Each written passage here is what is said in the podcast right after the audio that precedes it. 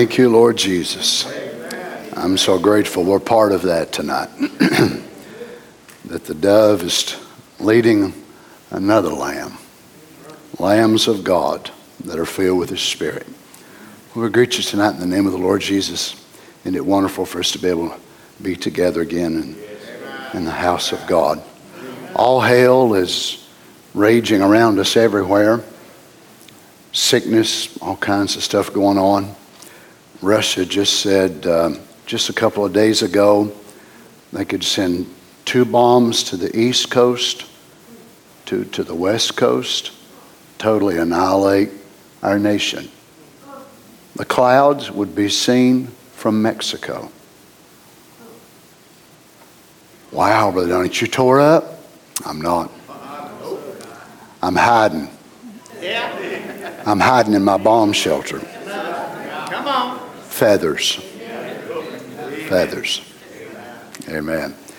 You know, since all this Ukrainian stuff, I read the other day that bomb shelters, certain kinds of them, the sale of them have went up 400%. And I thought, I wonder how many of them people have actually found the right one. So they're digging down in the holes and the concrete and all that sort of thing. Once them things drop, if there's anything left of you from the concussion, your flesh will run off like water. There's only one place safe. That's in Christ Jesus. Amen. I'm glad we're there tonight by the grace of God.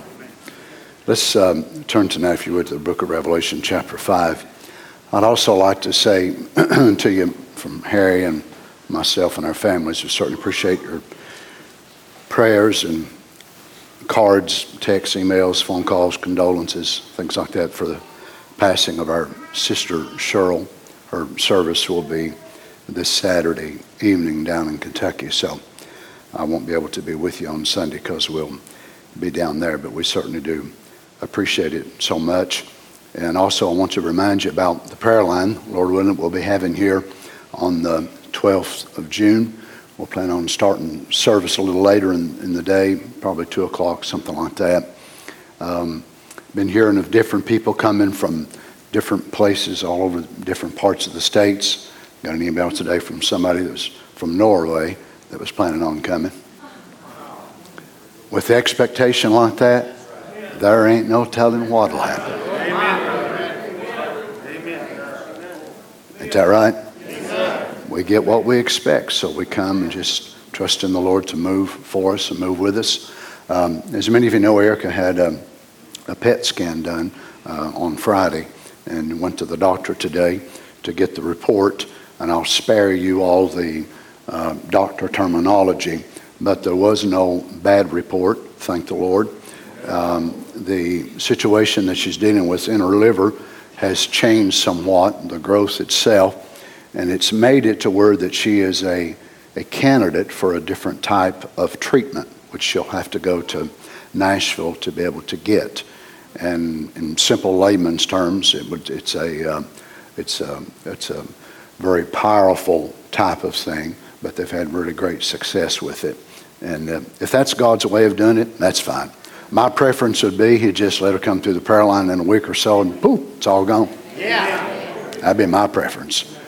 But I found out a long time ago he does very little according to my preference. So just whatever his will is and his reason for doing it, we will take it that way. But what they want to give her is a liquid radiation. They will put it in her body by IV. And once this thing develops into this stage where it is, it puts out a certain thing. And this radiation hones in on this and goes straight to those particular things in her body. Supposedly doesn't harm other parts of the body. And I just said, devil, you're in the target. Amen. You know, devils do that. Devils are actually quite dumb in some instances. They will do things, and I'll tell you why they do it. They get afraid. I've seen it in casting devils out of people before. And I watch for the Spirit of God, but I also watch and wait for that devil to make a mistake, because they get afraid. They get so nervous. Remember the prophet, whenever he would call people out and tell them, you got cancer, and he said, right back there, there's another person got one. Right over there's another one. Can you imagine when they got back down in hell, how they argued and fussed? You know what they's doing? They got afraid. That's right. They were scared. And they told on one another. So you put the pressure on them, and they sure will get nervous and scared. So we're just believing the Lord. So we appreciate your prayers for them. Just wanted to share that with you. Let's read Revelation chapter 5, verse 5. Glad to have Brother Aaron, Sister Lydia, and their family visiting with us tonight. God bless you all. And one of the elders saith unto me, Weep not. Behold the Lion of the tribe of Judah, the root of David, hath prevailed to open the book, and to loose the seven seals thereof. And I beheld, and lo, in the midst of the throne, and of the four beasts, and in the midst of the elders, stood a lamb as it had been slain, having 7 horns and 7 eyes, which are the 7 spirits of God, sent forth into all the earth. Now, it's not, of course, that God has 7 Holy Ghosts or 7 spirits from himself, but it's 7 dispensations of his Spirit. And he came and took the book out of the right hand of him that sat upon the throne. And when he had taken the book, the 4 beasts, 4 and 20 elders fell down before the Lamb, having every one of them harps and golden vials full of odors. So I ask you, should you pray? Look what prayers are. Every one of them having harps and golden vials full of odors, which are the prayers of the saints. Now, what are they praying about? Of course, redemption. That's what this has to do with, redemption. So every one of them having harps and golden vials full of odors. Why in the world would you have a vial with saints' prayers in it? And you've got a harp, which is associated with music. Well, we'll find here a little bit later that they go to singing, and they go to rejoicing. And then a noise comes out of heaven when she goes up. Woe to the inhabitants of the earth, for the devil has come down to you, and he knows that he has but a short time. Let's bow our heads together. How many like to be remembered before the Lord tonight? You have a need, a request on your heart. Lord Jesus, we count it such an honor, Father, that we could be here tonight. We love you so much. You've been so good to us, Lord. Each of us, I'm sure, if we could testify just of what we know, of all that you've done, it would take us many, many weeks and would never be able to really even scratch the surface, I suppose. That's just the things we know about, much less the things that you've done all of our lives. You've watched over us. You've moved for us, no doubt, when we wasn't even aware of it. We know that you're mindful. And Lord, there's one thing that I've learned, and I'm sure that many of these people have learned the same thing. There's parts of your will I can't say that I understand. There's parts of your will concerning my life, maybe the lives of those that I love and the lives of those people that I try to shepherd, that I look at and I ponder over it and I wonder about it. And I think, why wouldn't it have been better to do this or that? So when I cannot understand your will, and sometimes your will might even frighten us somewhat, I've learned to trust your heart. Because you've told us, I know the thoughts that I think about you. They are of love and of mercy. Lord, they have expounded from the book of Jeremiah unto the New Testament of grace and pardon and forgiveness and all the things that you think about us. They are thoughts of good and not of evil. Help us tonight, I pray. May your thoughts be further unveiled to us in this service. And we ask, Father, in the name of the Lord Jesus. And the saints said, Amen. Amen. God bless you. You may be seated. Give me a little bit more on the monitor, Brother Josiah. What we've read here tonight is the most sublime of all scriptures. It's something that so resounds from eternity. Many people read it, read over it. Many people try to understand it, try to perceive it. And because they approach it from the intellect of their mind, they just attribute it to something that's not really to be understood, not really to be comprehended. But I beg to differ with that. I don't believe it's placed here in God's Word if it was not for us to understand it. We know from these passages of Scripture that it seems as if though that it would remain in mystery form. I myself, I'm not afraid of mysteries. I don't mind hearing preachers preach mysteries, but the kind of preacher I like to hear preach a mystery is whenever he takes a mystery and when he gets done with it, it's no longer mysterious. Yeah. I have a hard time with a preacher who takes a mystery that's about this big, whenever he gets done with it, it's about as big as this church. So you're trying to comprehend it and you're trying to understand it and think, wow, that is really a mystery. But it doesn't really do you any good if it's not broken down and gives you something that you can be able to leave with in your heart. Now it seems as if though that John called up into this realm of vision. And it's hard for us to know exactly when John is here on this Isle of Patmos, what part was happening with him there remaining on the island, and he was moved into the realm of vision, which is the fourth dimension. Or was John actually caught up into those heavenly realms? Now we know that it happened so was a prophet that was sent to us in our day. It was also happened to Moses.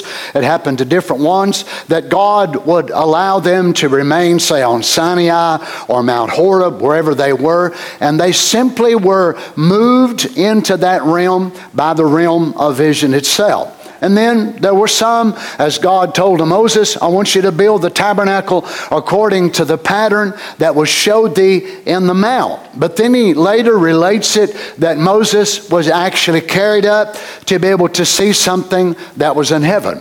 So whether John was actually in heaven when this happened, or John was still in a body form, but by vision in the fourth dimension, he was carried up into this. We know that it started unfolding itself. Chapter 1, chapter 2, chapter 3, chapter 4. But then when it comes to chapter 5, it's like the things change from the stage on the earth and John is carried up into heaven. There he begins to see things that not even Daniel or Jeremiah had been able to see quite as clear. And God wanted this to be able to be kept until the last days. Even John, when he started to write some of the things that he heard, he was told to don't write it because it's going to be revealed in the end time. So he knows that God then has an allocation of time by which he will allow certain things to be said. It will be looked over. It'll be pondered about. Teachers will try to be able to decipher it and say, well, it could be men's, could be that, could be something else. But when God has a certain time frame on it, it'll never really be broken into that time frame. But we are living in the last day when it's going to be revealed.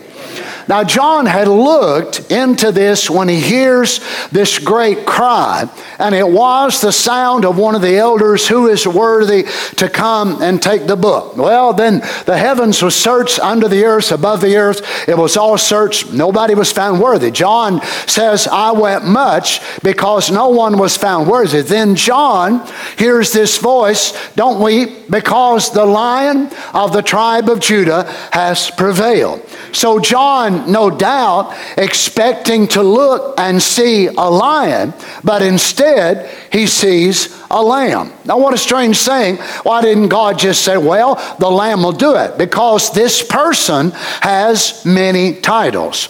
Now why did not John already see him in the vision?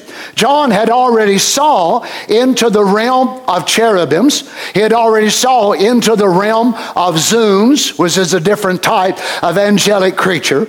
He had already saw into the realm of seraphims, cherubims, and zoons, and he had saw the person of God, this bright light, sitting upon the throne, but he did not see the Lamb. Why? Well, the prophet tells us in the Revelation series that the reason he did not see it, because the Lamb was hid in behind those four living creatures. Now they, of course, four is the number of earthly deliverance. So those four creatures have something to do with God manifesting himself on the earth through these four anointings. And we know in the Old Testament that there were 600,000 Jews that built their dwelling, their temporary dwelling place around the tabernacle of the Old Testament. So they would have divided them according to the tribal banner.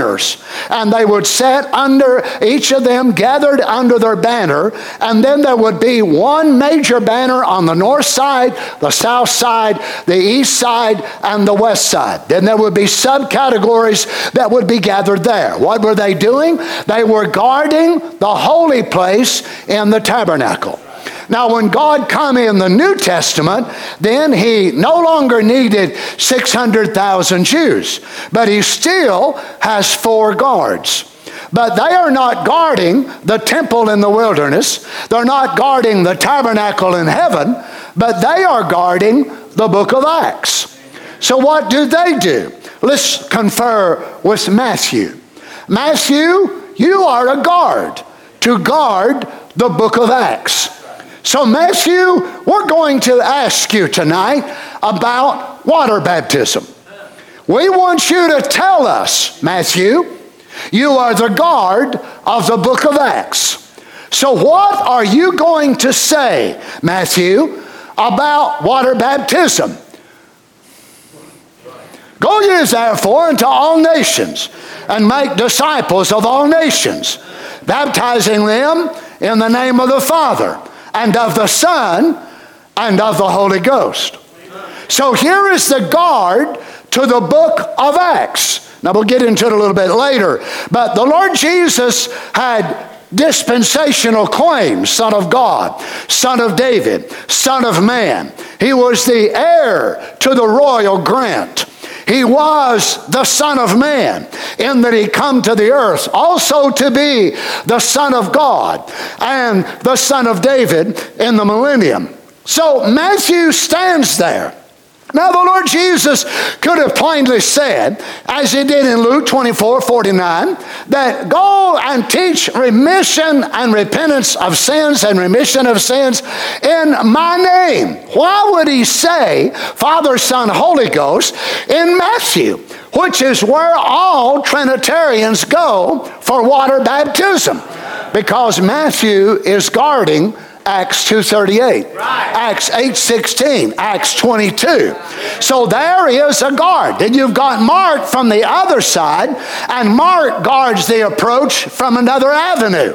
John guards the approach from another avenue, and Luke guards it from another. You mean, Brother Donnie, God would do that? Well, Jesus, one of the very few times that we have in the Bible, when the Bible actually says that Jesus rejoiced and said, I thank thee, O Father, for thou hast hid this from the eyes of the wise and prudent and hast revealed it unto babes. Amen. Thank God I'm a babe. Amen. Aren't you glad you can be taught by the Father?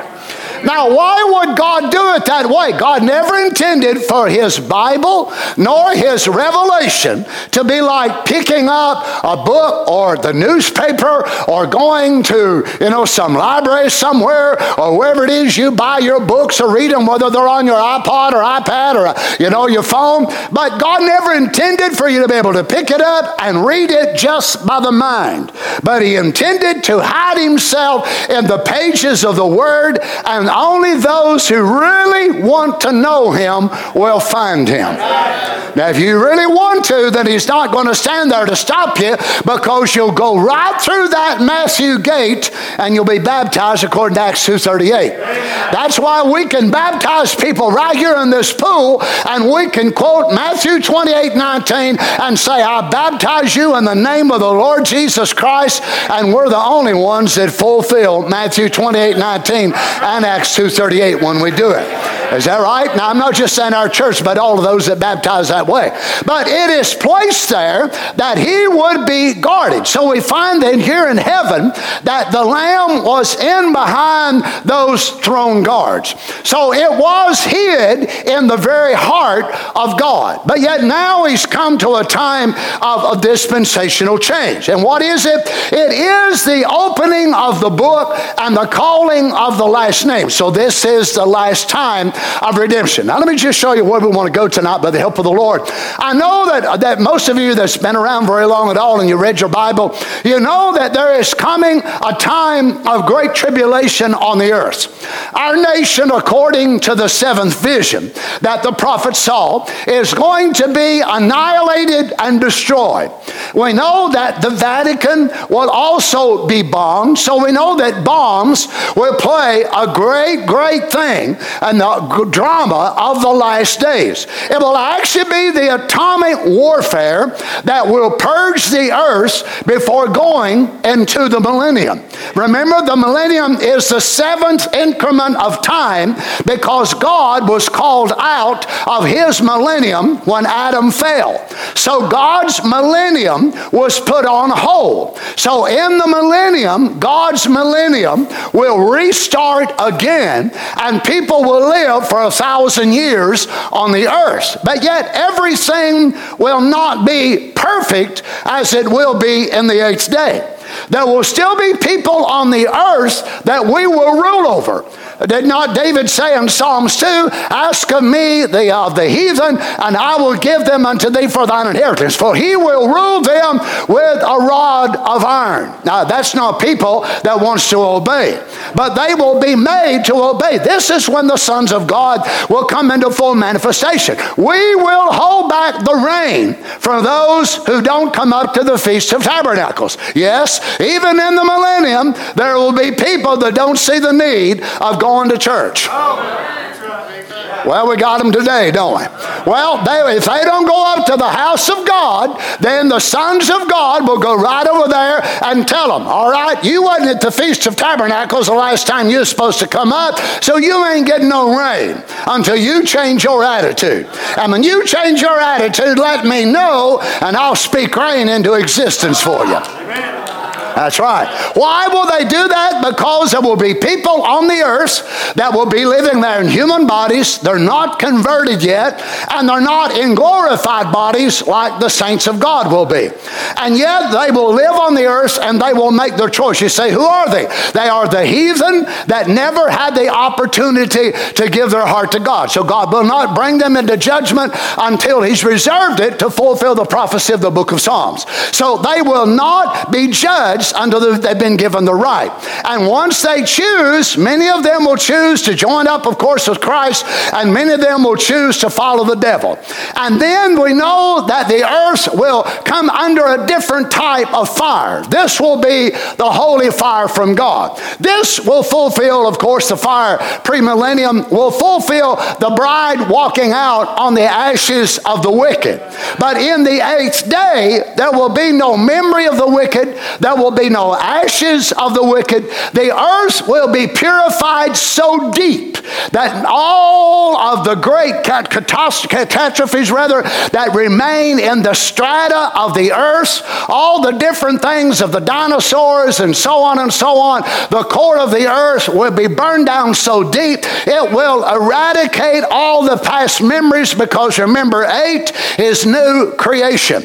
In the millennium, if you would dig deep enough, you'd still be able to find the bones of the mastodon or find the bones of a dinosaur, because the atomic earth will not be able to go all the way and bring the earth into that new creation image. But in the eighth day, holy fire from God, not from Russia, Holy fire from God will come down out of heaven because the earth is getting its baptism of the Holy Ghost. And that baptism of the Holy Ghost will do to the earth the same thing it done to you. So it didn't just take out half of the world, a quarter of the world. It burned out every speck of the world out of your soul. Amen. That's right. So that's the hour, of course, that we're living for. But until that time, there's still yet things that must come to pass. Now, I know you know that the earth is facing this time of what we identify as the Great Tribulation, which is 1,260 days or 3.5 years of Great Tribulation that are left upon the earth. But this cannot happen until several circumstances or prophetic events begin to happen on the earth, and the rapture, of course, being one of them, and the beast power coming to the culmination to where Satan's Superman will be on the earth, and then the chief demon will be inside of that man until the bride goes up. Then whenever the bride goes up, the devil comes down, and then Satan will kick him out, and Satan will get in himself. But you know that there cannot be a tribulation on the earth as long as there's blood on the mercy seat. Now, what we're going through now and have been for the last 2,000 years, Satan has been able to be all that he wants to be in the sense of the prince or the power of the air, and be able to control the storms, be able to move in and out of dimensions, appear and disappear, things like that. But yet, it will not change from that until he is kicked out of heaven in Revelation chapter 12. That will not happen until the bride is finished. Once the bride is done, not only the bride, but also the foolish virgin. Remember, people teach and believe that many Gentiles will get saved during the tribulation, and they believe and teach that. But that is wrong, because there will be no mercy, there will be no blood, the sanctuary will be smoky. Right. Amen. But God will only be dealing with 144,000, and they will be converted in a day, as it were. So it's not like that there's a great big revival going on the earth. Yes, I agree. People will be crying. People will be repenting. There will be people going to church that have not been to church in years, and they will think they are getting saved. And those who are Pentecostal that lean that direction, no doubt many of them will think they are getting the Holy Ghost. People will shout. People will become so emotional. They will cry. They will, the churches will pack out, many of them. And preachers will believe it is the long sought after revival. But they are so blind to the Spirit of God, they won't even know the mercy seat is empty. Now, let's establish this from the fourth seal. Them names were put on the Lamb's Book of Life before the foundation of the world will come forth just as certain as anything. That's why Jesus sits right there and waits with his mediatorial work until that last seed. Now, remember, he kept using the word last seed, last name, last person.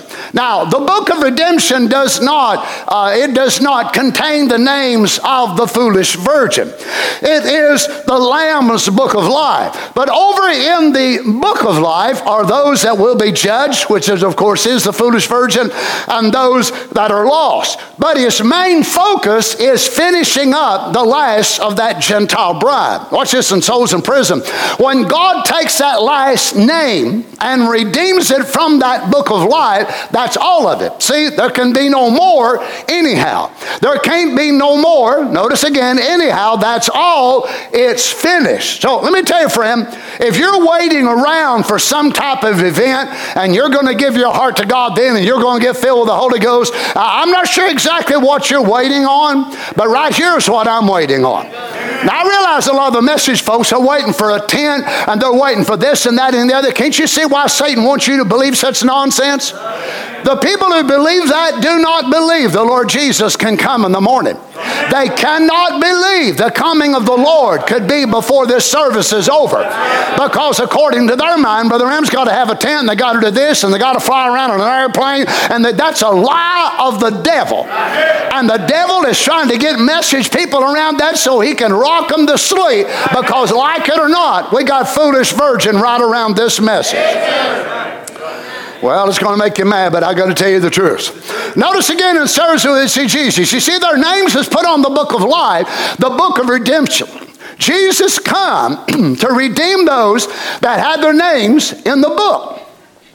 And when that last name is redeemed, the Lamb takes the book and walks away. Now notice this date, 11/12/63. So this is after the mystery of the seals has already been preached, and yet the prophet is preaching a taking of the book, which will only happen that's associated with the names, not revealing the mysteries of the seals, which happened in March of 63. Now, notice there is a literal taking of the book by which the Lamb of God will call all of those elect, and with that will come a resurrection. It is not just the resurrection of those in our age only, it is the resurrection on past. There will be millions of them that will come up. When will it be? It will be when the last one whose name is in. He takes the book and walks away. That's all. Redemption is over. It's closed. Now I want you to notice, since the majority of Christendom does not even know very little about this book anyway, they know very little about the true baptism of the Holy Ghost. They can drink and run around and do whatever more and say they've got the Spirit of God. Well, if they had the Spirit of God, it would not let them live like a bunch of devils. The Holy Ghost in you will grieve you when you do something wrong. How many knows that's right? That's right. That's why the Bible, speaking to those who had the Holy Ghost, grieve not the Holy Spirit of God, whereby ye are sealed unto the day of your redemption. It's easy to see that many of the so-called Christians of the day do not have a grieving at all. They can do nearly anything they want to do and claim they're under the blood. This is why they'll know nothing about the Spirit of God being taken from the earth. Once the Holy Ghost leaves this earth, the majority of the world will not even know it. They don't know he's left their assemblies already. Oh, Lord, children, we don't want him to leave ours. I don't want him to leave my life, Brother Rob. I don't want him to leave your life. We want to keep him here. We need him. Do we not? Notice the last name that's redeemed, that was put on the book, that settles it. He comes to claim what he redeemed, and it might be a strange time. Did you ever think? People will go right on preaching. The church will go right on even thinking they're getting people saved. It's too late then. It's all over. The message will go to the totally lost. Just like it did in the days of Noah, 7 days in the ark, it did in the days of Sodom. Jesus himself, his third stage of his ministry, went and preached to the souls that were eternally lost, that were in prison, that repented not, the long-suffering in the days of Noah. And we don't know what time these things might happen. You know what's so sad? Many of the folks that have left the message and they absolutely hate the message, they hate Brother Branham. I don't care what they say, they hate him. Look at their actions. Do you realize it will be his voice they will hear in the regions of the lost? Part of their torment will not just be fire and sulfur and smoke. It will be the voice of that messenger that they so despise. And a preacher that preached that same message and told them, don't go this way, don't do that. Oh, shut up. I can't stand you. I hate to hear you preach. They'll hear it again, maybe for thousands of years, in their place of punishment. Think of it. You talking about tormenting. Try to put their hands over their ears as it was and stick their fingers in their ears and stop themselves from hearing the voice of that prophet that they absolutely hate. It'll be part of their torment. Well, I don't plan on being there because it don't torment me when I hear it. Amen. Aren't you glad the message don't torment you? I'm glad I love it, Brother West. I'm so glad, Brother Keith, that I love the message of the end time. Oh my. Notice he said we're trying to get every soul saved so that Jesus can come.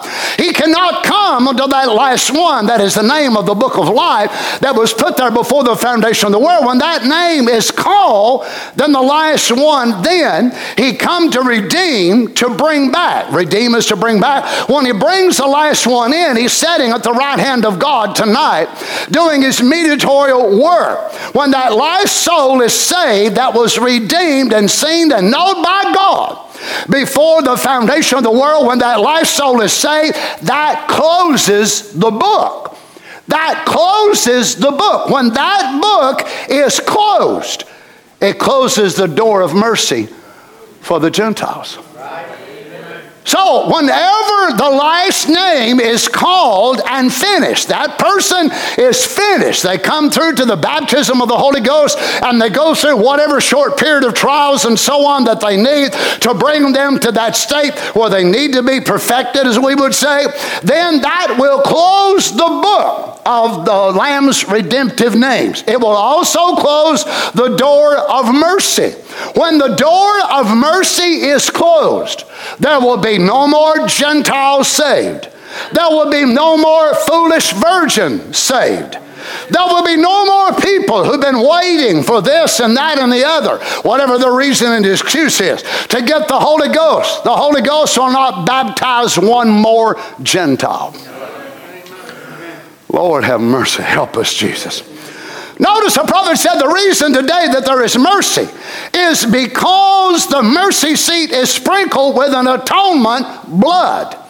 And as long as the blood is on the judgment seat, then it's not judgment no more. It's mercy.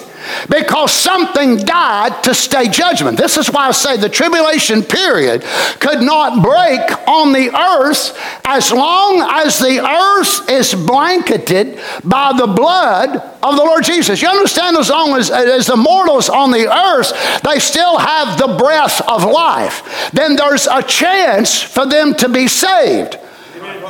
No matter how wicked, how wrong, all that they've done. As long as they're here and they're breathing the breath of life, then the earth is covered by a blanket of the blood of the Lord Jesus. This is why God cannot send the great tribulation and the blood be on the earth at the same time. It would not match. It would not match. All hell will break loose when the bride is taken because the blood will go with her. Amen. Now, watch this. He said something died to stay the judgment. You see, the blood on the mercy seat is keeping this tremendous, severe opening of the vials from coming to pass. This is why the vials cannot happen in our dispensation, but they will tie together under the reality of the opening of the sixth seal. Then all hell will break loose on the earth because the inhabitants of the earth will be dealing with an angry devil. And they will also be dealing with the outpouring of the judgment of God. Now, this is what John saw, and he saw those bowls, or the New Testament calls it vials of judgment. The Greek word there is actually a bowl, and it was a bowl of the wrath of God. So it's not just Satan being angry, but the wrath of God. Why couldn't he do it, say, back in the 1500s? He could not do it. The blood blanketed the earth. Why couldn't he do it in Laodicea? The blood blanketed the earth. Amen. Notice this. You remember when the prophet had went to that little restaurant and he saw that woman there and she had her lips all painted up and he saw that police officer drinking and saw them playing the different games and stuff that was there. And in his heart, Brother Branham began to judge those people, which most of us had probably done the same thing. And he began to judge, and this is one thing I love about this man, that he's able to tell us what he done wrong. He's able to tell us when the Lord corrected him. I personally can follow a man like that. I know some of the message people can't. They've got to have a perfect human. Well, I hate to tell you, there's only one of them that ever lived, and his name was not Branham. His name was the Lord Jesus. But Brother Branham, the Spirit of God calls him over to one side, and he shows him a vision. He remembers the vision. So he calls him over to one side, and he goes to seeing this vision. And he sees the earth blanketed, covered over by blood. And then Brother Branham sees sins, and here's the Lord Jesus, and he sees these sins coming up, and whenever they would hit the Lord Jesus. And he said, "Oh, Jesus, is that the sins of the world?" And he said, "No, them's yours." Oh, he said, "Oh, Lord, I'm sorry. Please forgive me. Please forgive me." And remember the vision. He dipped his finger in his side out of his blood and wrote on there, pardon, on his book. And then he sold his book in the sea of forgiveness. Now he said, "I forgive you." He said, "Oh, thank you, Jesus. Thank you, Jesus." He said, "I forgive you, but you condemn them." Now, this opens up something to Brother Branham that apparently he hadn't seen before. I know that choked some of y'all to death, but he had to preach what he saw in progression. Praise the Lord. Now, notice this in the law having a shadow. He says, I thought, oh, I see. If that's the reason God can't take the life of those people, sinners, because they are yet protected. Now listen, they're not protected in the sense that a son or daughter of God is, but as long as they remain on this earth and they're under the protection of that blood, there's that chance that they can be saved. Amen.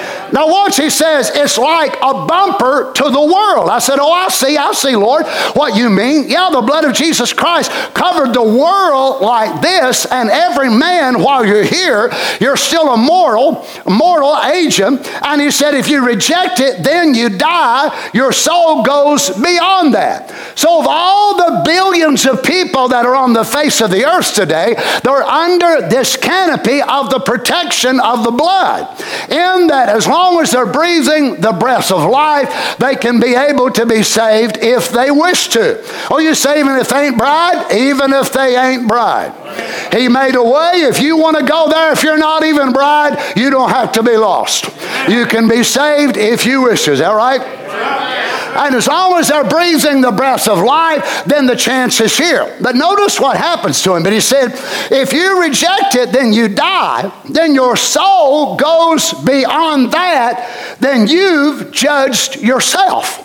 So when people actually die, as many of them have died around the world this very day, several have died since we've been here in church, and once they take their last breath, the soul leaves their body, then they go beyond the bumper or the protection or the opportunity of salvation.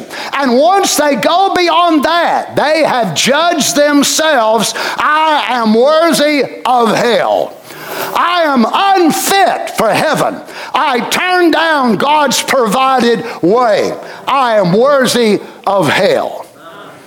Oh my. God don't have to judge you. See, if you die without the blood of Christ, you're a sinner and you're lost. If you accept the blood, then you're in Christ and you're protected. Now, whenever then the person goes beyond that time, the interval of intercession, of mediatorial work for them as an individual, it is over. Why? They move beyond the realm of mortality. They have no more chance. Even though the mercy seat is still open, it's no longer open for them. We do not believe and preach a purgatory. Amen. If you die lost, you're raised lost. Well, praise the Lord. Well, my mama can pray me out. No, your mama ain't got enough power. That's right. Nor does Mary. Amen. Nor does Joseph, nor anybody else. Right. Is that right? But whenever the Lord will lift it now as a whole over the earth, it's not like an individual goes, another individual goes, and when they do, their day of mercy is over. Every day, today, the day of mercy is ended for God knows how many around the world. But one day, the day of mercy for the Gentiles will stop like that. What will trigger it? Him changing clothes. He will move from being the Lamb of God. Then he moves over into the Lion of the tribe of Judah. Amen. So as long as the dispensation of the Lamb of God that we have a claim on him and mercy is there, then a person can be saved. Once he becomes that, now he's moving over into the office of king. He can no longer save the Gentiles. What's this in the fourth seal? Soon he's going to rise now and come forth to claim what he's redeemed. He's doing the work of the kinsman redeemer while Ruth is waiting. But soon, you know, after Boaz done the kinsman work, then he come and claimed his possession, and that's exactly what the Bible said he done. He come forth and took the book. Then intercession is over. He's off the throne. There's no more blood on the mercy seat. Then what is it? Judgment seat. Why can God not judge the world tonight and actually condemn every one of them to be lost? Because there's still blood on the judgment seat, which changes it from a judgment seat to a mercy seat. When the blood is removed and the lawyer walks away from the judge's bench, listen, the Lamb of God is the mediatorial work of the lawyer of God's mercy. And when the lawyer of God's mercy walks away from the judgment seat and walks in behind the curtain, as we'd say, and he comes back out and he changes his garments and he steps out as the king, the angels know it's time for him to get his queen bride. Amen. He cannot be the lawyer. He cannot be the Lamb of God and be the Lion of the tribe of Judah at the same time. Then mercy is over. Then the sanctuary which held the blood now becomes smoky. So there's no more blood on the mercy seat to hold back the wrath of God. Lord, children, you don't want to be here, I'm telling you. I don't care how hard you have to fight. I don't care what you've got to go through being a child of God. That is mild compared to what you're going to go through if you're left. Amen. Notice this in Junction time. Many who laugh and make fun and say the days of miracles is past. I love this quote. When miracles happening daily in the believer's life. Amen. That's my God. Amen. People who laugh and make fun of miracles, and yet real believers are happening daily in our lives. It'll be too late for them, but that day the doors of mercy will be closed and the sanctuary will become smoky. Again, he says, I don't want to be here. Now, what Brother Branham is referencing here is that Brother Neville had preached on the radio broadcast. The tabernacle there had a radio broadcast, and Brother Neville actually took the service and preached on the radio, and they had singers from the church and so on that would go sing. So Brother Neville that week had preached on the radio broadcast. And Brother Neville had said that whenever the Spirit of God is lifted from the earth, that the religious people of the world are so set in their religious ways, they'll never even know it when it happens. And Brother Branham thought it was so astounding. You can read these couple of paragraphs above this if you'd like to check me out.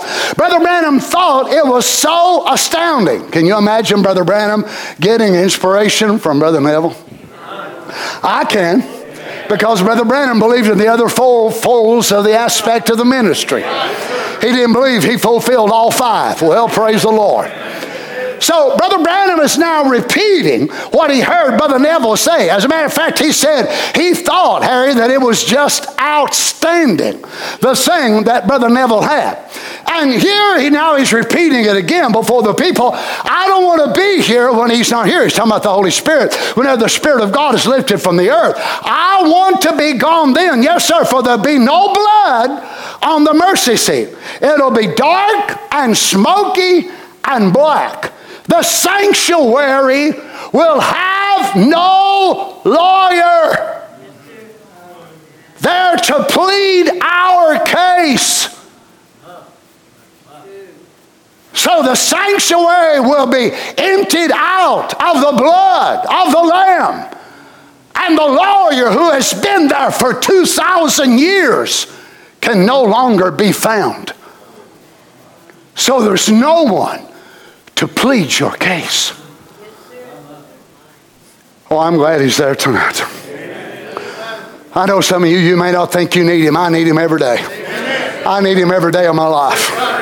Whenever I'm sick, when I'm weary, when I'm afflicted, whatever it is I'm going through, I need a lawyer there to plead it. I get ignorant, I get lazy or whatever more. Anybody else here right with me? I need a lawyer right there. Oh, glory to God, not me. I'm perfect. No, you're not perfect. You're just crazy. You need the grace of God just like all the rest of us does. And we need not a judge. We need a lawyer, an attorney, our defense attorney, and we don't have to say one thing. All we got to do is say what he said and just believe his word and quote his word, and he will stand in our defense. But can you imagine whenever the judgment seat, the blood is taken off and the smoke fills the sanctuary and you look around, you look everywhere, but there's no defense attorney. All that's left is the judge. Oh God, the sanctuary will have no lawyer there to plead our case at that time. You know the scripture says that the sanctuary was smoking.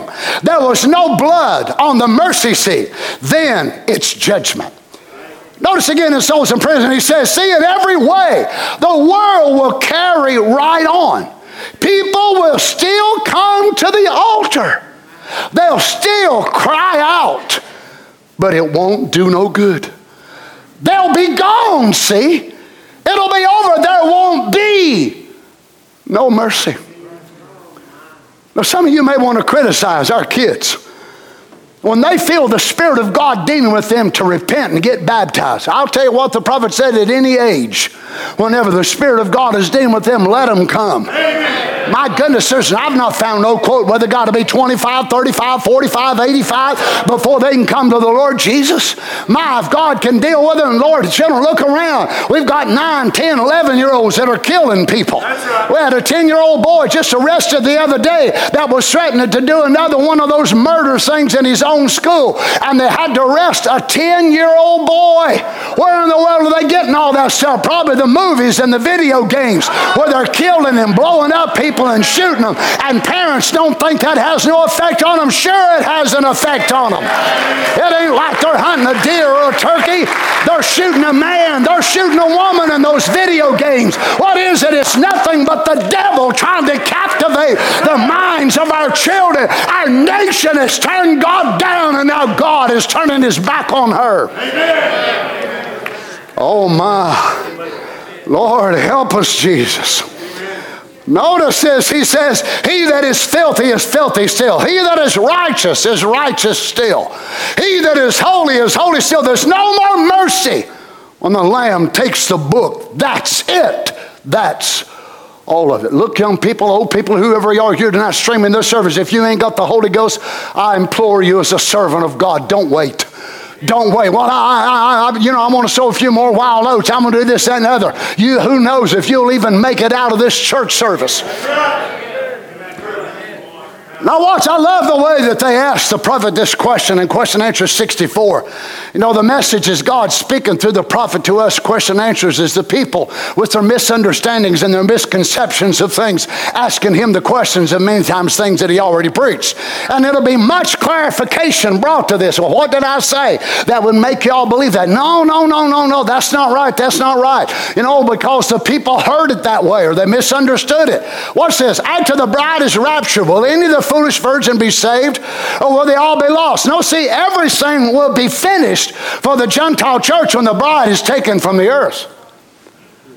The Spirit of God leaves the earth.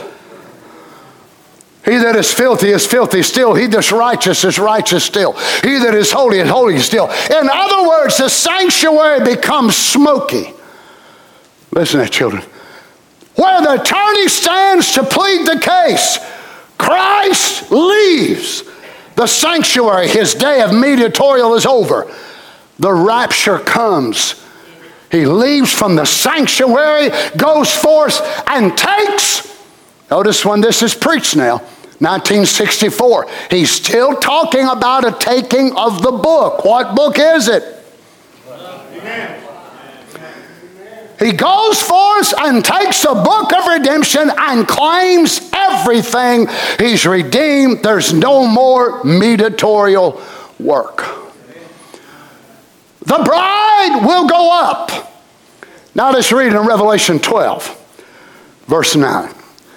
And the great dragon was cast out, that old serpent, called the devil and Satan, which deceiveth the whole world. He was cast out into the earth, and his angels were cast out with him. Now notice what happens when he's cast out. Sort of like it was when he was cast out of us. And I heard a loud voice saying in heaven, now has come salvation. That's what happened to me when I got it cast out of me. Well, that's what happened to y'all too when you got that devil cast out of you. Now has come salvation and strength and the kingdom of our God and the power of his Christ. They are rejoicing. They are having a revival in heaven. Listen why. For the accuser of our brethren is cast down. Oh, glory to God. Heaven is rejoicing because the bride has already gone up, and whenever she goes up, don't you understand, a big lot of his employment is false accusations against us. And as long as we're here in these mortal bodies and we're falling short of the glory of God and making mistakes, just being in this body alone speaks that we've not yet been fully redeemed. But when we get a glorified body, he ain't got nothing else to say against us. Oh, glory be to God, glory be to God. We'll have a body that matches our soul then. So when the Lord Jesus consummates that work in the hearts of the elected, then the devil is cast out. If you notice, he don't just open the door and say, but you care to leave. This is kind of a private time for me and my bride. We're going to have our honeymoon now. But he cast him out. Oh, glory to God. So that old devil is cast out. Now, I hope you understand. Right now, he has access into this certain part of heaven. But there's another certain part of heaven which has been in creation since the last 2,000 years. Not one devil's ever stepped one foot in that part. Why? That's yours. Amen. Amen. Heavens and earth will pass away. Don't you know Jesus said, I've gone away to prepare a place for you. Don't you understand that city that John saw? It was not already into creation when the Lord Jesus come to the earth. He comes to get his bride first, and then he goes back and starts building her house. Oh, glory to God. He comes and pays the price, and then he goes back and starts building her house, and he's got up signs everywhere. No devils allowed. No trespassing for the accuser. No trespassing for the liar. No trespassing for Satan or any of his angels. That city that John saw descending from God out of heaven, the devil ain't stepped not one toe in that city. And he never will.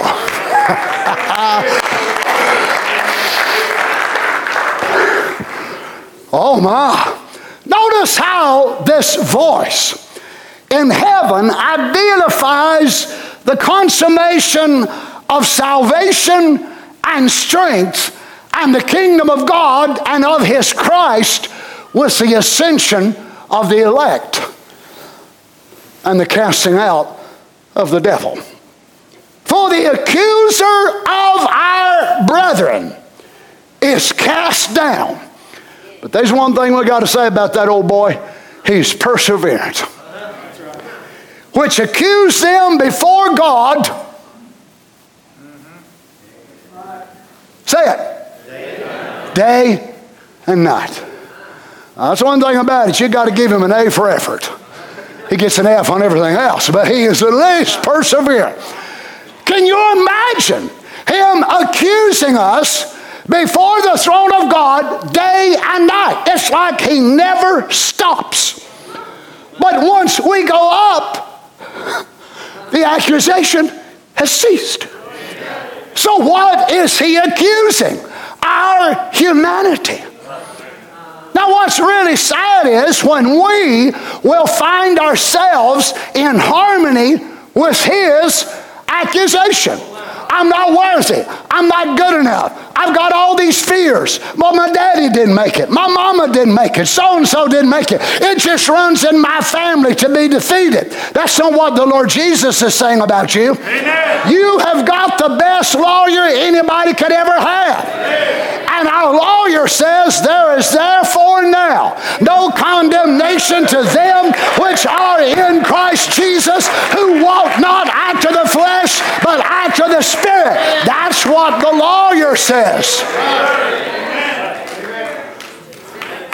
But the accuser on the other side said, you know you ain't perfect. What about that little something that you said? That was a little white lie. Where'd you ever get that idea there was such a white lie? Well, you lost your temper and you done this and that. And you know what he wants you to do? He wants you to say about you what he says about you in heaven. I refuse to say what he says. Amen. Now, I agree it might be easier sometime for my own flesh to agree with his accusation. But I'm not agreeing with his accusation. I'm agreeing with the confession of my lawyer. The prophet said, God can only do for you on earth, or in heaven rather, as you confess on earth. Amen. So if you say, he is my healer, he is my forgiver, he is my Holy Ghost baptizer, he is my redeemer, and you say it down here, what's he saying in heaven? I am his healer. I am his savior. Glory to God. I am his redeemer. I am his El Shaddai.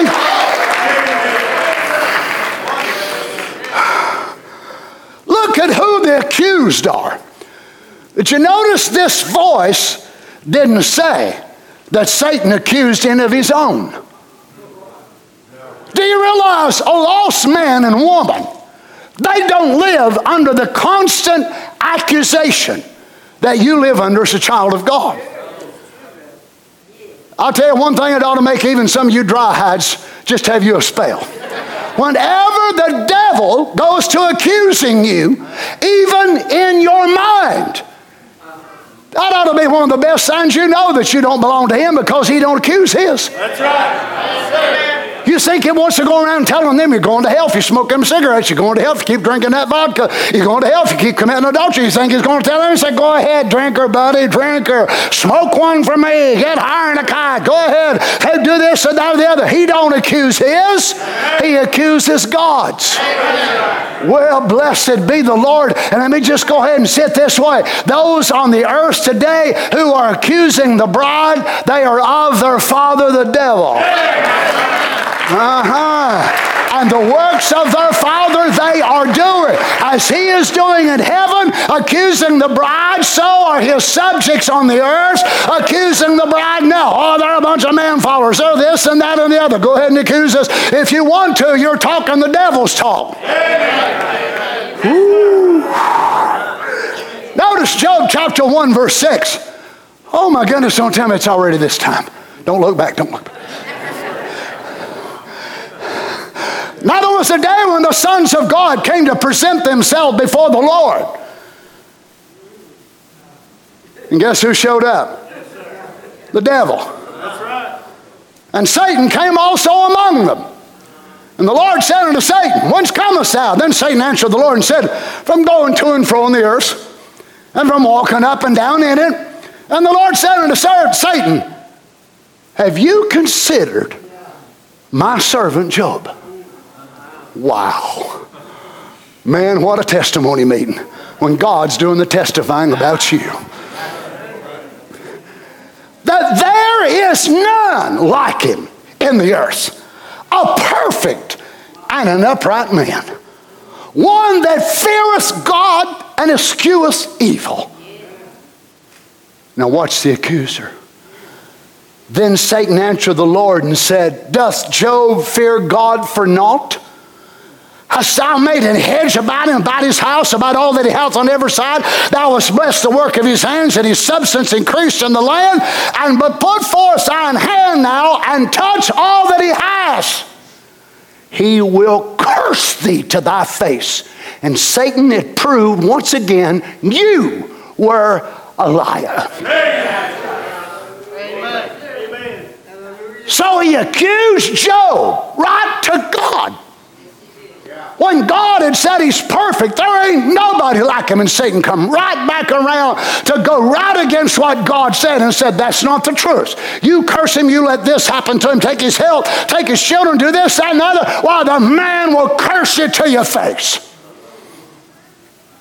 And the Lord said unto Satan, behold, all that he hath is in thy power. Only upon himself put forth not thine hand. So Satan went forth from the presence of the Lord. And how did this testimony meeting end up? God testified for him and the devil testified against him. Anybody know the book of Job, the end of how it come out? Well, you know, sometimes I figure God must testify about us. So if you consider my daughter down there, she loves me. Oh, sure, she's healthy. She's got this and that and the other. But let me touch her. Let me touch him. Let me do this. And God said, oh, no, I know her. I know him. He loves me. Let's stand up. Whew. Praise the Lord. I didn't say I was done. I just asked you to stand up. So I'm going to read one more scripture and we'll pick it up again. Zechariah chapter 3 verse 1. And he showed me Joshua, the high priest, standing before the angel of the Lord, and Satan standing at his right hand to resist him. Look at this Hebrew word, what resist means. Satan. Satan. So you see, when people resist the word, when they resist the higher power, it is Satan.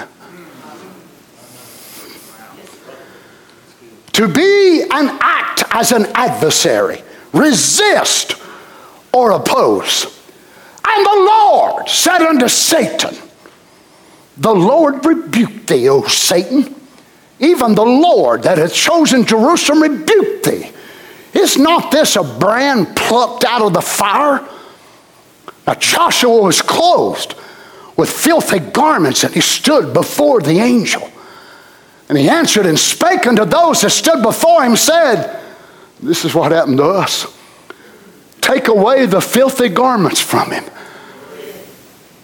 And unto him he said, behold, I have caused thine iniquity to pass from thee, and I will clothe thee with a change of raiment. Amen.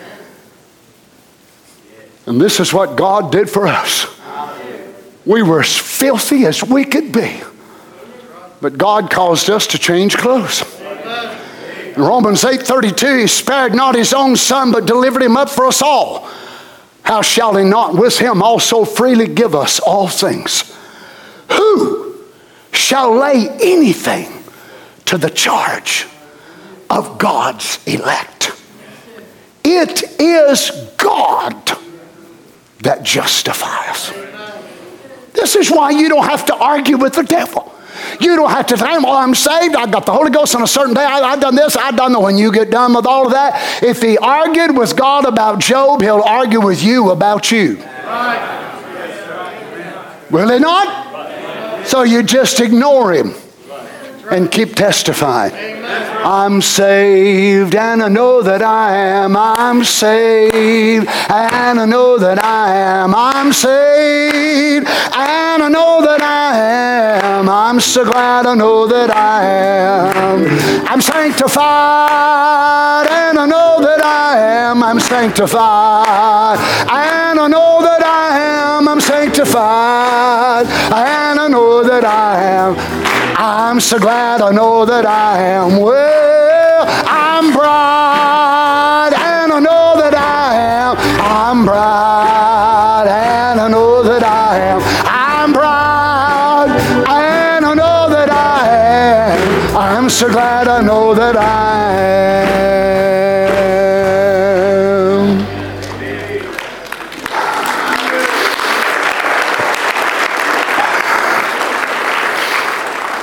Just one more. Romans 8:34. Who is he that condemneth?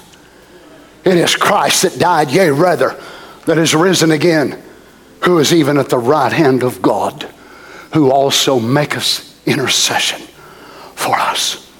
Hebrews 9:24, for Christ has not entered into the holy places made with hands, which are the figures of the true, but into heaven itself, now to appear in the presence of God for us. And here's how you'll overcome. Revelation 12:11, and they overcame him by the blood of the Lamb, amen, and by the word of their testimony. Now, many people try to use this scripture to say, well, we've got to have testimony meeting in the church. I don't even want their scriptures even saying. They never even had testimony services when this had been written. It's your life. It's what you say about you. It's what you say. It's what you live. I'm not talking about just from your mouth all the time. I'm talking about the man in the engine room. It's what you think about yourself from your deepest parts of your hearts. You remember years and years ago whenever I preached on the Titanic and how it was that which was submerged that brought down that which was so large and so visible. And whenever we say, oh, I believe. But it's not just this upper man up here on the outside that believes. But it's what the man in the engine room says. The outside man, oh, yes, I believe. But the man inside says, yeah, you believe he can do it, but he won't do it for you. And you see, that man in the engine room is the one that dictates a lot about who we are and how much results we get in our life. So we spend much of our time battling between the man out on the deck. He's got the binoculars and he's looking around and saying, wow, look at all that. Man, ain't that beautiful? I know I can do it. And the guy down the engine room said, I'm scared to death. Oh no, God will do it, but it won't do it for me. You got to get them two guys together. And if you can get them two guys together, like the prophet said about the Lord Jesus, he was so unconscious of his faith. And God wants the real believer to say, I'm trying to have faith. No. You need to let faith just so live itself out of you. Amen. How many of y'all control your heartbeat at night when you're asleep? How many regulate your blood pressure at night when you're asleep? When God made us, he made a wonderful thing. Many things he divided between the consciences, the first conscience and the subconscious. You know how it is. You get so used to walking down steps, you don't have to even look at them until you think about it. You ever notice how that works? And then you go to looking down steps that you've been down, and you'll miss it. It's amazing. I just did it the other day. It's amazing how many you'll miss because you take it from the subconscious where it's committed to, and then the conscience goes to doing it, and the subconscious is trying to walk you, but you won't let it. Yeah. And that's the way real faith is in our soul. Real faith can look at the promise of God and say, I don't understand it, but I believe it anyhow. Yes, I believe what he said. Praise the Lord. On the outside trying to figure it out and reason. But your testimony is, I'm saved. I'm filled with the Holy Ghost. I'm bride. I am elect. He loves me. When there is a rapture, or you say the rapture is already gone, it can't be. I'm still here. Right. And you need to have the right kind of faith. If there's only one going out of Happy Valley, you say, Brother Donnie, I love you, pal, but you better move to another church because I am going. Well, no, probably everybody in the church before me. You need to have the revelation, Lord God, I'm going. You died for me. You come to set me free. You sent the message for me. I'm going. That's my testimony. That's who I am. And the devil's accusing. Don't you notice? This is the way they overcome. It's like they wasn't even affected by what he said. They was more affected by what they said than what he said. So it was the blood of the Lamb coupled together was what they were saying they were in Christ Jesus. The believer's legal testimony has more sway in heaven than the devil's lying mouth. That's right. Yes, sir. God cannot admit lies into the court of evidence against you, but he can and will admit your testimony as legal evidence.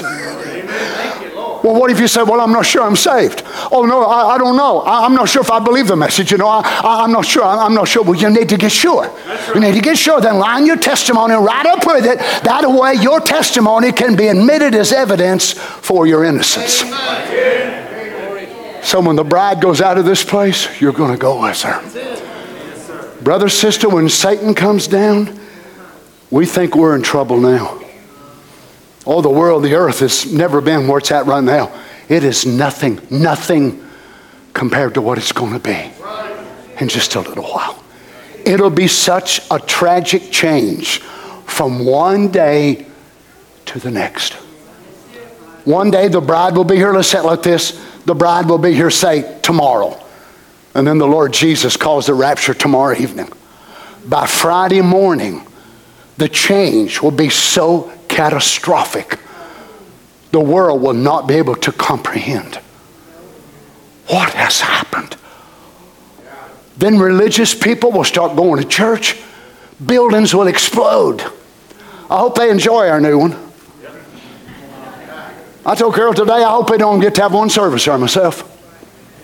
I hope we never even have to have a dedication service. You said, what do you mean? I hope Jesus is coming. Let the Bank of Tennessee have it. Praise the Lord. But people will run to the altar. They'll scream. They'll cry. They'll get up and they'll feel so much better. They'll feel so different. How can you say that, Brother Donnie? They're doing it now. The Spirit of God has written Ichabod over many of these church doors for years, and they're still moved upon emotionally and feel like they're having a revival. It's an intellectual gathering. Amen. How grateful we ought to be to have a church where the Spirit of God is welcome.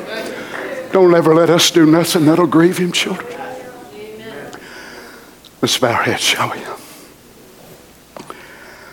Oh, Lord God. Heavenly Father, in one way, these things are fearful. No wonder you told us in the book of Luke, pray you therefore always that you may be accounted worthy to escape all these things that shall come to pass and stand before the Son of Man. Dear Lord Jesus, we pray if there's one here tonight whose name is on that book, and that name has not yet been finished. They're not yet maybe filled with the Holy Ghost. They love you. They love the message, but they've not yet broke through in behind the veil. May this be the night, Lord. Maybe it's somebody in Canada streaming. Maybe it's somebody that tomorrow in Austria or Newfoundland or Greenland or Iceland somewhere, and they may go back and hear this service and something will strike their heart. They're at home or on their job, wherever they are. Oh, Lord God. Come, Lord Jesus. Come, Lord. Take us away from this place. Our government is so rotten. Our school systems are so rotten that they're trying to teach our children without the knowledge of their parents all this transgender stuff. Walt Disney even putting it in their cartoons to where males are kissing males. Oh, sure, they start out little and they see it in the cartoon, and then it goes to impregnating their minds that that's the normal. That is not the normal. He made them male and female. We don't believe in 14 genders. We believe in 2 because that's what you made, and we're not ashamed to say it tonight, Lord. Amen. Lord, every day it's getting worse. How much longer, Jesus? Like the children of Israel of old, they cried and they wept. It's amazing to me that you sending their deliverance was timed with the voice of their cry, because you told Moses, I have heard the groanings. I have heard the crying, the sighing of my children down there in the land of Egypt, and I'm sending you down to deliver them. Oh, we have to be honest. We've had it pretty easy, really. But Lord, more and more I'm hearing it. Brother Darryl told me the other day, everywhere he's traveling, he's hearing people talk about it. They're praying for the coming of the Lord. Amen. It's a shame that you have to do us that way, but it's that old lazy human nature of ours. Come, Lord Jesus. Take us away, Father. Get us out of this place, Lord. We can leave our sickness, our troubles, our worries behind, Father. But we don't want to just go to heaven to get rid of all of our trash. We don't want to just go to heaven to get rid of all of our burdens. We want to go to heaven to see you, to spend eternity with you, for you are the love of our life. Come, sweet Jesus. Come, sweet Jesus. Take us out of this Sodom. Take us out of Sodom, Lord God. Every day this place is more unfit for us to live here. Come, Jesus. Come, Jesus. Lord God, call every name who's on that book, we pray. Bring them in, Lord. Maybe somebody in Africa, somebody here in Johnson City, somebody in Elizabethton, somebody in Toronto and Edmonton, wherever they might be. Call their names, Father. Speak their names, Lord God. Oh, Jesus. Hallelujah. Come, sweet Jesus. Take me from this place. I really don't belong here now. I want to see your face. Come, sweet Jesus. Oh, come take me away. Grant it, Lord. I really want to see you, Lord. Jesus, come today. Everybody now. Oh, come, sweet Jesus. Take us from this place. We really don't belong here now. Lord, we want to see your face. Oh, come, sweet Jesus. Lord, come, take us. Please, Lord, take us away, Lord God. I really want to see you, my Lord. Jesus. Hallelujah. Hallelujah. We are your people. Yes, Lord. Preparing now to be. Oh, hallelujah. Holy, yes, Lord, for all the world to see. Oh, come in clouds of angels, take us all away to the place that you prepared. Don't you believe that? That's not true.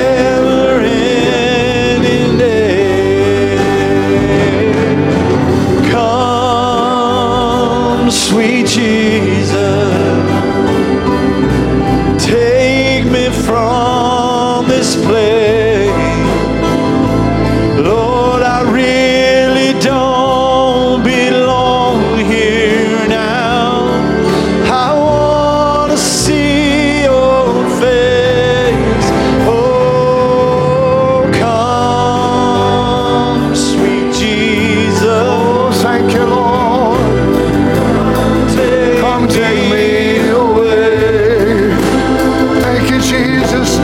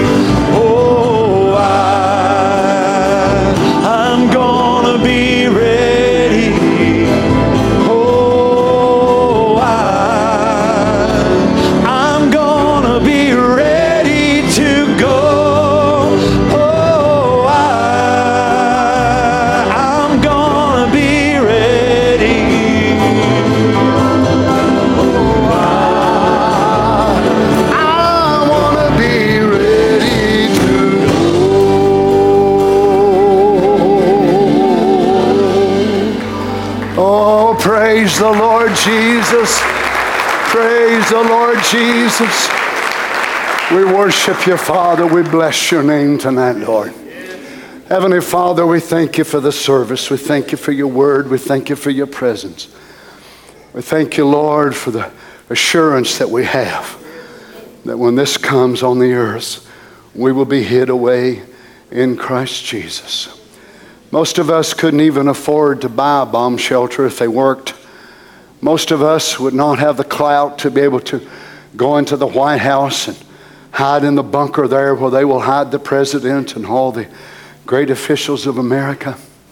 But Lord Jesus, the poorest man on the earth, little brothers and sisters that I've been privileged to see in India and Africa and third countries around the world, don't even have electricity in their home, don't even have a wood floor or a concrete floor, have just a dirt floor in their little dwelling. Yet, Lord God, they hold within their soul tonight the baptism of the Holy Ghost. And when kings are left in their palaces, when potentates are left in their great places on the earth to go through hell, saints of God will go flying out of this world in a moment, in a twinkling of an eye. The off-scouring looked down upon, hated, rejected, and despised, but they accepted you, Lord Jesus. We love you so much, Father. Go with us now, we pray. Bring us back at the appointed time, we ask. And the church said, Amen. How many wants to be ready with all your heart? Remember, I told you the other night, friends, Russia is already developed this super stealth bomber, and they have named it the Messenger. The Messenger. The names of the bombs that the great authorities were saying that they could send two to the East Coast, two to the West Coast, and totally annihilate America. The names of those bombs are Satan 2. America turned down God's messenger. So Putin's got one for them. They turned down God, so they're going to get Satan 2. Satan 2 ain't who I am. I had Satan 1 before, and I sure don't want Satan 2. I'm glad I got the King of Kings and the Lord of Lords. Oh, Brother Donnie, what about our children? What about our loved ones? When these people come up here for prayer, I'll tell you the same thing that I told that individual. Plead for God's mercy. Your prayer will not make your family bride. Abraham did not pray that Lot would be bride. He prayed Lot would be spared. Don't give up on your family. Don't give up on them. Keep praying. Keep asking God. Your prayer will not transform them from Lot to Abraham, but God may save them. Amen. I'd rather them be that than wind up being lost. Amen. Right? Amen. Amen. God bless you. Go in the fear of God. Brother Darryl will be taking the service your Sunday. He was scheduled to be gone out of town, but whenever he heard about our sister's memorial service, he said he had called and changed that meeting, and I so appreciate him doing it for us. So come back Sunday. You're just expecting the Lord to move. I love you. If I don't see you again, I'll meet you on the other side. God bless you. Let's sing something, Harry. Sing them happy. Will some glad God bless you, saints. Love you in the Lord. When this life is over, I'm gonna fly away to a home on God's celestial shore.